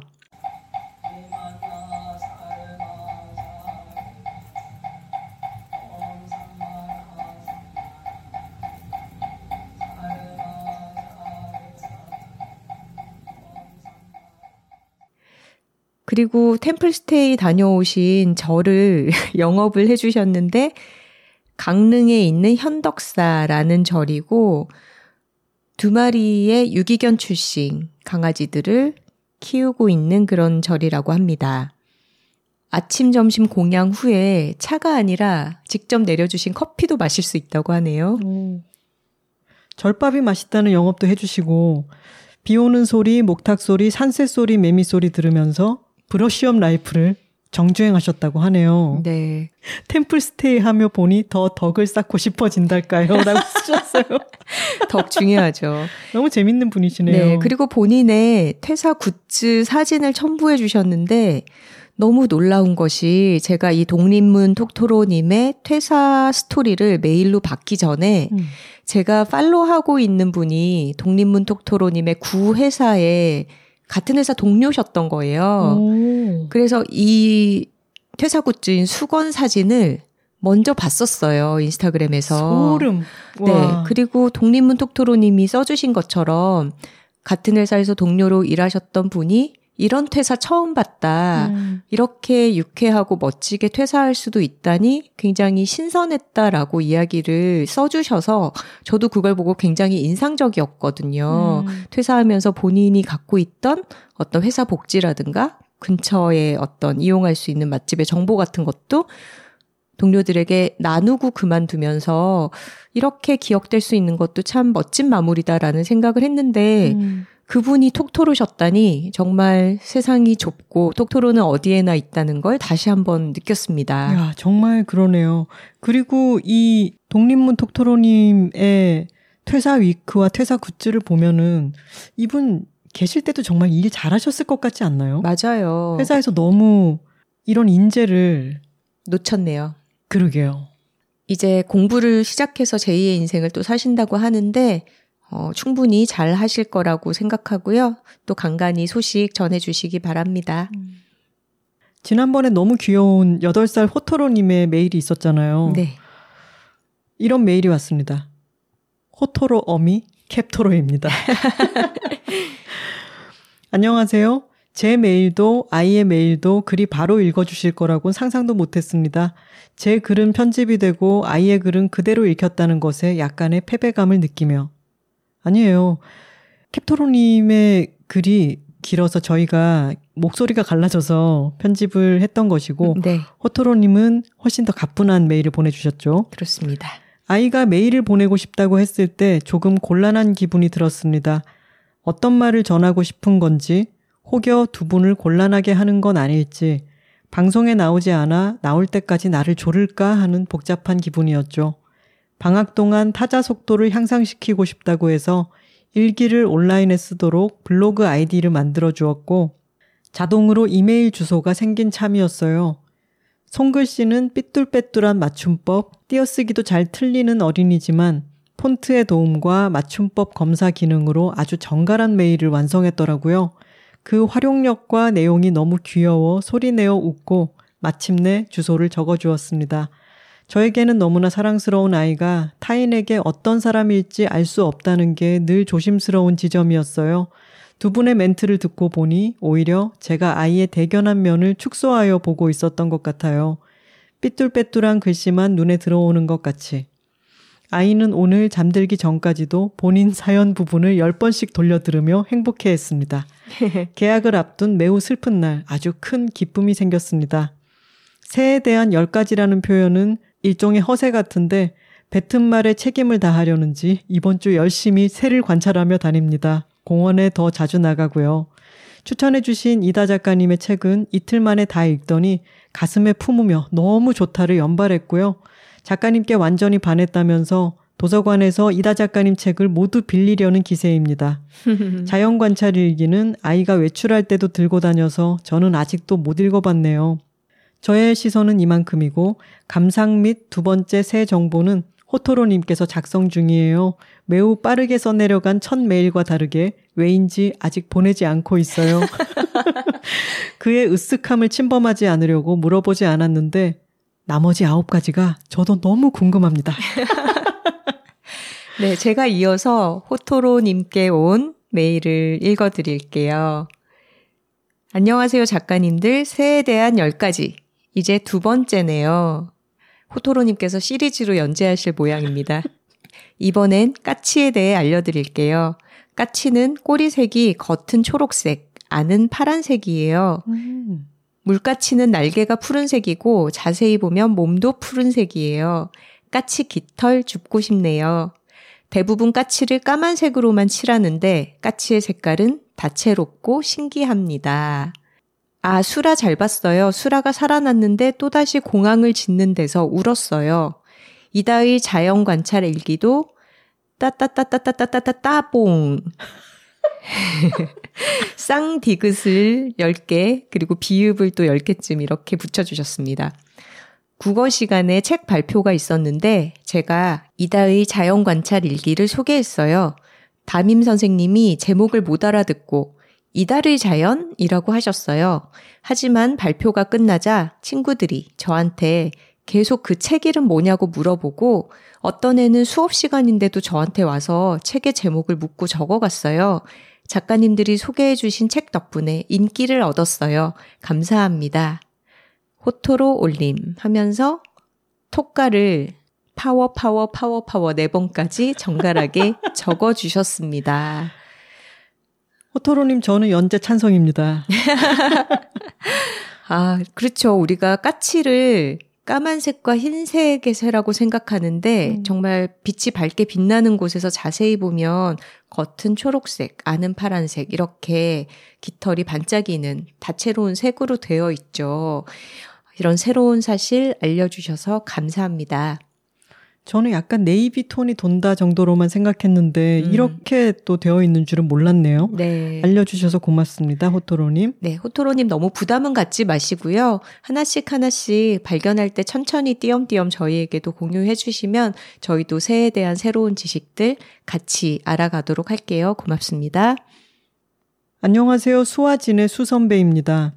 제 부산에 대한 기억을 말하기 앞서 질문부터 올리겠습니다. 고가도로, 메가박스, 이스라엘. 저도 이런 얘긴 많이 들었는데요. 또 한편으로 제 친구들 몇은 쌀은 살, 쌈밥은 삼밥. 이런 식으로 된 소리가 안 된다고 해요. 같은 경상도 내 지역 차이인가요? 궁금합니다. 일단 여기 답변부터 할까요? 음. 되지 않은 소리는 된 소리로 발음하고 된 소리는 된 소리로 못하는 그것이 경상도 발음의 특징입니다. 어린 분들, 젊은 분들은 어, 쌍시옷이 발음이 안 되는 경우는 잘 없는데 음. 나이 드신 분들 중에 이런 분들이 계시죠. 맞아요. 날이 쌀쌀하다 이거를 날이 살살하다 살살타. 몇 년 전 부모님 팔순 기념으로 부산행을 결정한 데는 여러 이유가 있었습니다. 일단 당시 엄마가 걷지 못하셨기 때문에 이동거리가 짧고 편하게 움직일 수 있는 곳이어야 했고 부모님이 신혼여행을 가신 곳이 부산이고 음. 제가 첫 가족여행을 간 곳도 부산이기 때문입니다. 결론적으로 말하자면 부모님이 오랜만에 간 부산을 너무 좋아하셔서 효녀가 된 듯한 기분을 만끽했어요. 하지만 출발 전에 제일 걱정됐던 것은 택시였습니다. 음. 예전 부산 여행에서 이상한 일이 많았거든요. 일례로 오래전 부산 여행을 갔을 때 어디서 동네 파전이 맛있단 얘기를 듣고 택시 기사님께 동네 파전에 가달라 했습니다. 동래라고 하는 부산의 지명을 얘기하는 거죠. 그렇죠. 기사님. 동네 파전 먹어봤어요. 아니요. 제가 파전을 좋아하는데 원조가 너무 궁금해서요. 그거 그냥 집에서 부쳐 먹는 거랑 똑같고 부산 사람은 안 먹는다 아닙니까? 부산에 왔으면 회를 먹어야지 회를 하시더니 갑자기 차를 돌려 달맞이 고개에 있는 그러니까 반대 방향의 횟집에 저를 떨구셨습니다. 물론 잘게 조소한 회는 맛있었지만 아니 왜 내가 가달라는 곳을 왜 가주지 않는지 이해가 안 됐어요. 그리고 부산 친구의 어머니 당연 부산분이 어느 날 집에 가려고 택시를 탔는데 기사님이 엉뚱한 방향으로 가시길래 아니 우리 집은 이 길이 아닌데 아무리 말씀하셔도 기사님이 듣지를 않아 대판 싸우셨다고 또 이 비슷한 얘기를 몇 번 들었거든요. 그래서 부모님 팔순 여행에 단거리라도 택시를 이용할 수밖에 없는 저는 걱정이 이만저만 아니었습니다. 그런데 부모님과 부산역에서 택시를 탄 순간부터 뭔가 희망이 보이기 시작했어요. 어디서 오셨습니까? 서울이요. 무슨 여행입니까? 팔순 기념입니다. 어디 가실 겁니까? 너무 오래전에 왔어서 어딜 가야 할지 모르겠네요. 기사님과 부모님이 이야기를 나누기 시작하는데 기사님은 부산 관광 가이드의 사명을 띤 분처럼 부모님은 오랜만에 찾는 부산에 대해 하나라도 더 알고 싶어 하는 것처럼 서로 대화가 너무 잘 되는 거예요. 그 다음, 또 다음, 어느 기사님을 만나도 영도 딸이 언제 가셨습니까? 아직도 열립니다. 아, 저는 전쟁 직후에나 봤는데요. 아직도 열리는군요. 저는 알 수 없는 옛날 얘기도 하시고 5분 거리 식당에 가는 것도 아이고, 복국은 금수복국이지요. 가서 복 껍질도 꼭 드십시오. 하시고 나중에 엄마가 그 부산 여행이 너무 좋았다며 또 가고 싶다 하셨어요. 이게 엄마와의 마지막 여행이 되긴 했지만 우리 모두에게 정말로 좋은 기억으로 남아 있습니다. 기사님들께 선입견을 가져서 죄송해요. 그리고 그 기사님들께 이제 새삼 정말로 감사했단 말씀 전합니다. 내년쯤 아버지랑 다시 부산에 가고 싶네요. 그럼 이만. 우리가 어떤 전형적인 경험에 대해서 많이 얘기하고 그것을 유머의 코드로 삼기도 하지만 항상 전형성 바깥에 의외의 친절함, 의외로 선량하고 좋은 사람들이 참 많습니다. 음. 우리 수선배가 부모님과의 팔순 여행 때 그렇게 아주 운 좋게 친절하고 상냥한 택시 기사님들을 많이 만났네요. 너무 다행입니다. 봄비토로님의 메일입니다. 안녕하세요. 요즘 라이프 스타일이 여둘톡인 봄비토로입니다. 여둘톡 없이는 출퇴근을 할 수 없는 지경이 되어 정주행, 역주행도 부족해서 눈을 가리고 스탑 하고 클릭해서 재생되는 대로 랜덤 주행을 달리고 있는 여둘톡 중독자입니다. 친구들에게 여둘톡 이야기를 종종 하다 보니 대체 여둘톡은 왜 이렇게 좋은 걸까 혼자 생각해 보게 되었어요. 이런 의문이 드는 이유는 저는 사급 청각 장애인이기 때문이에요. 자막 없이 영화나 드라마, 공연을 보는 일이 흥분, 기대뿐만 아니라 걱정으로도 다가오거든요. 시각적인 정보가 있어도 스트레스를 받는데 라디오나 팟캐스트처럼 음성만 듣는 것은 포기한 지 10여 년이 되어 가요. 그런데 뚜둔. 여둘톡을 이렇게나 문제없이 잘 듣고 있다니요. 유유. 그래서 제가 여둘톡을 사랑하는 이유를 수백만 가지 중에 세 가지만 골라보았어요. 먼저 첫 번째 이유는 두 분의 음성과 말하기 속도가 저 같은 사람에게도 매우 친절하다는 것이에요. 무려 65화를 듣는 동안 아, 못 들었다 하는 순간이 서너 번 정도밖에 없었어요. 이건 저에게는 정말 놀랍고 드문 일이거든요. 혹시 다른 프로그램도 잘 들리려나 하고 들어봤는데 역시 쉽지 않았어요. 참고로 제가 끼는 보청기는 핸드폰과 블루투스 연결이 되어 무선 이어폰처럼 사용이 가능합니다. 언제 어디서든 음악을 들을 수 있어 인생에 BGM이 깔린 느낌이에요. 히히. 여둘톡을 듣다 가끔 정신이 팔려 내용을 놓칠 때가 있는데 음성을 듣는 것만으로도 마음이 차분해져요. 출근할 때 들으면 근무 시간에 이너피스를 유지하는데 아주 좋습니다. 두 번째 이유는 두 분의 좋은 걸 좋다고 좋게 말하기에 위로를 받기 때문이에요. 핸드폰을 잠깐만 들여다보아도 싫은 걸 싫다고 듣기 싫게 말하는 피드들이 넘쳐나서 쉴 시간에 되려 지치기 일수인데 반해 두 분은 안 그래도 좋은 걸 좋다고 그걸 또 좋게 말씀하시니 행복이 트리플 하트를 중간에 두 개. 아, 종종 귀엽게 분개하시는 순간들도 있지만 그 분노의 뿌리는 작은 것들을 위하는 마음인 것 같아 이내 그 분노에서도 사랑이 느껴진답니다.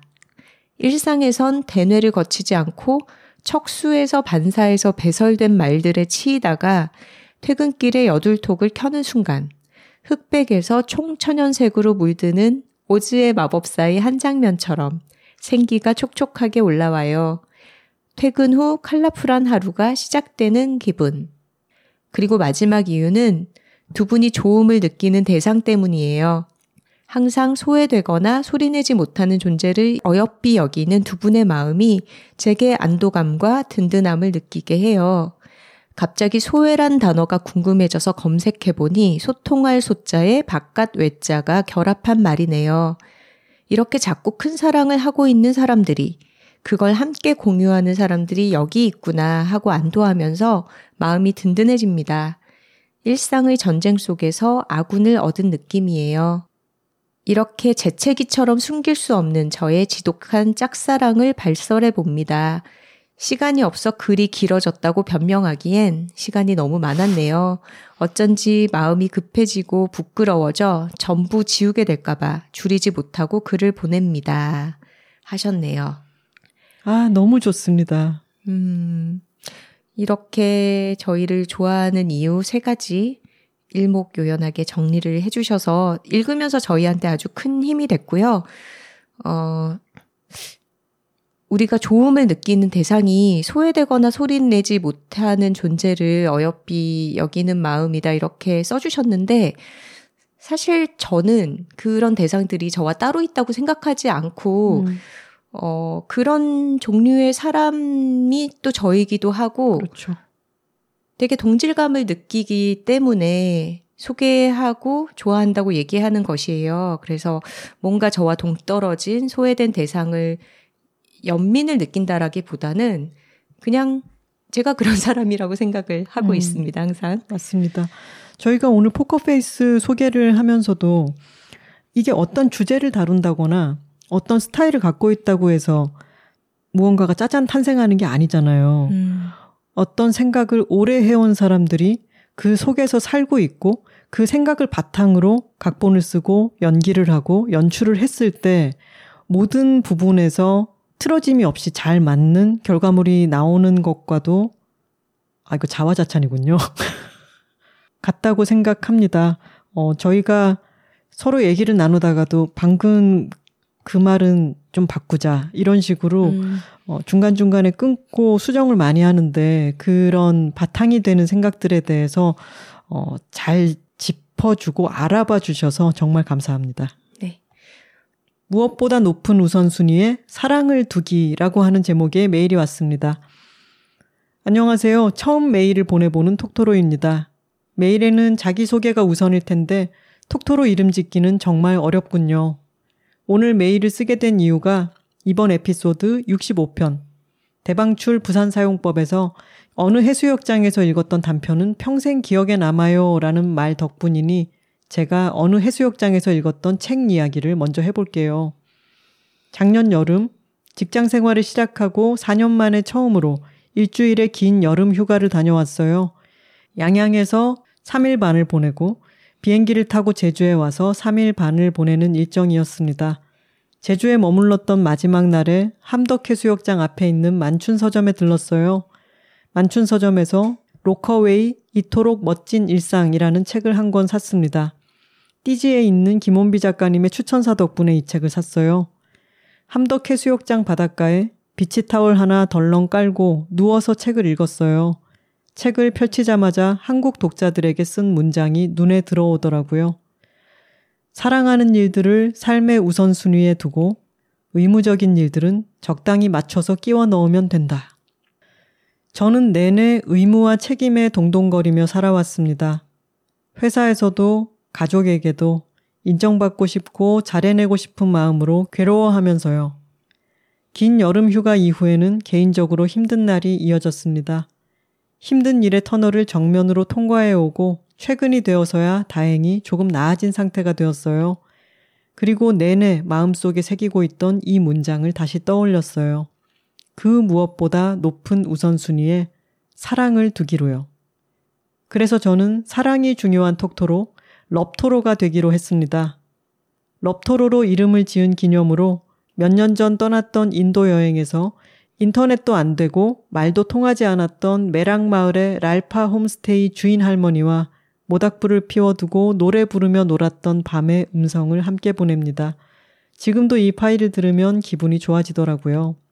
밤 11시가 될 때까지 지치지 않은 주인 할머니와 그 옆에 지쳐서 따라 부르는 저희 일행들의 목소리 대비가 킬포입니다.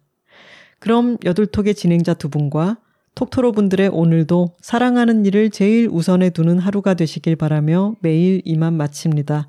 럽토로 드림 하셨습니다. 굉장히 흥겹고 소란스럽고 정신이 없는 그런 어, 음성 파일을 첨부를 해주셨습니다. 저희 톡토로님들이 자려고 누워서 여들톡을 들을 때가 많은데 지금까지 보내주신 여러 소리들은 마음이 편안해지고 잠이 더 잘 솔솔 올 것 같은 소리들이었는데 깨실 수도 있을 것 같아요. 네, 하지만 신이 나서 출근길에는 에너지를 받으실 수도 있겠죠.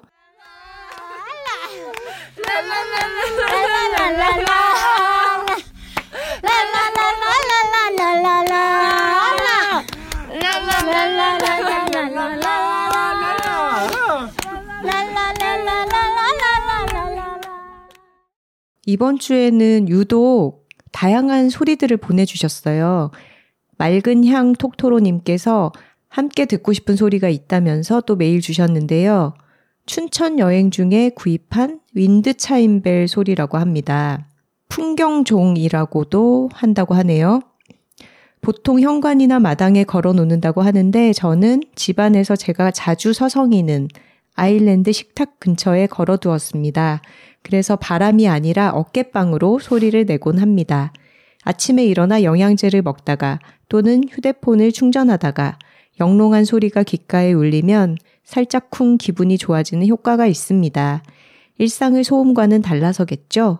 참고로 저희 윈드 차인벨 제품명은 페르시아의 달입니다. 이름도 참 예쁘지요? 이상입니다. 하셨네요.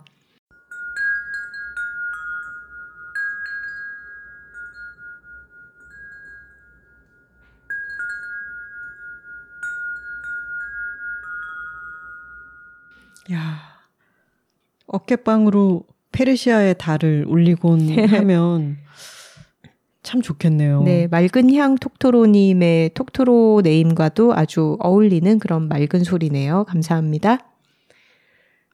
안녕하세요, 작가님들. 저는 왕씨 톡토로 왕토로입니다. 64화 자연 관찰을 시작해 봅시다 편을 듣고 떠오른 일화가 있어 메일 보냅니다.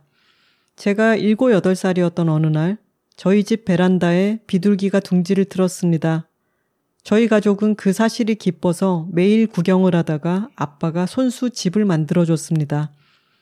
비둘기는 그 집에서 알을 낳고 새끼들을 키워서 독립시키는 걸 눈으로 보는 일이 정말 행복했습니다.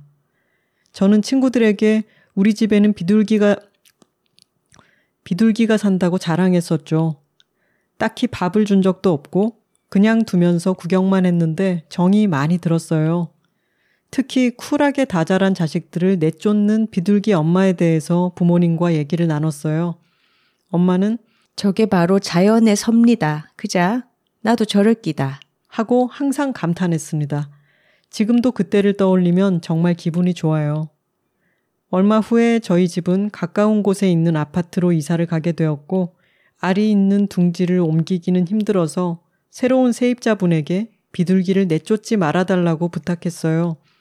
하지만 학교를 마치고 오랜만에 맨션 앞을 지났을 때 아빠가 만든 새 집과 함께 비둘기가 죽어 있는 걸 화단에서 발견했어요. 마치 새 집을 그대로 들어서 화단으로 던진 것 같은 모양이었습니다. 아이고. 당시에는 너무 화가 나서 복수를 꿈꿨지만 그러지는 못했고 가끔 동네에서 그 아주머니를 보기라도 하면 인사도 안 하고 째려보는 정도로 지나갔습니다. 어릴 땐 도저히 이해할 수 없었는데 지금은 30% 정도는 이해합니다. 저희 가족에게는 베란다를 함께 나눈 동거조였지만 누군가에게 비둘기는 더러운 동물이었겠죠. 시간이 지나서 20대가 되어서 저는 외국에서 대학을 다녔는데 공부도 재미없고 사람들이랑도 잘 어울리지 못해서 많이 외로웠습니다. 그러던 어느 날 제 방에는 환풍기 구멍 같은 게 있었는데 거기에 참새가 둥지를 튼 겁니다. 저는 옛날 생각이 나서 신난 마음에 매일 문 밖에 쌀을 한 줌 뒀습니다. 처음 며칠은 먹지 않다가 어느 날부터는 한 그릇 뚝딱 하더군요. 근데 왜인지 참새는 그 둥지를 두고 털을 옮겨버렸습니다.